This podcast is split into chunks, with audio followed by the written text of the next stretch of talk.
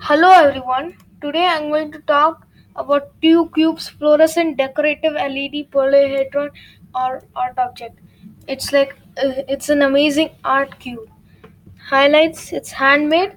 It's made of wood. Heights of 48 centimeters, width 48 centimeters, depth 48 centimeters.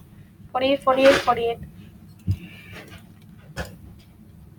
A result of, result of collaborative work with qual, living duality program inspired by sacred geometry, laws of symmetry, complexity and harmony, multi-dimensional uh, author polyhedron framework with built-in fluorescent LED lights and performed in fluorescent thread.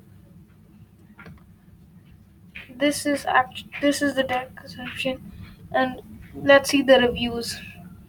This is by Federico out there. Federico, if you're watching this, been meaning to post this for a while.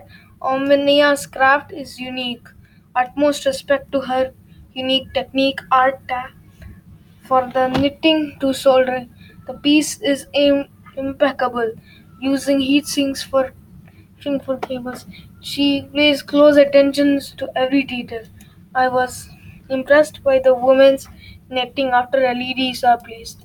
First impressions very nice. Packaging came flawless without a scratch. Great job for using a double corrugated boxes shipped across the world.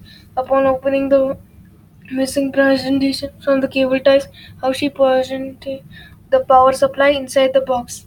Presentation is key.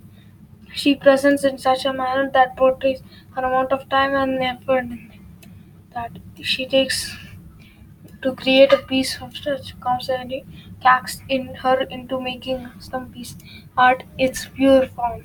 These are one of the reviews. So these this is all the information I so far can give you. Thank you for reading.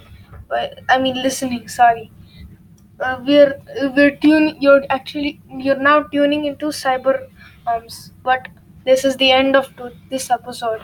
Once again, once again, goodbye. Signing out as Shashwat.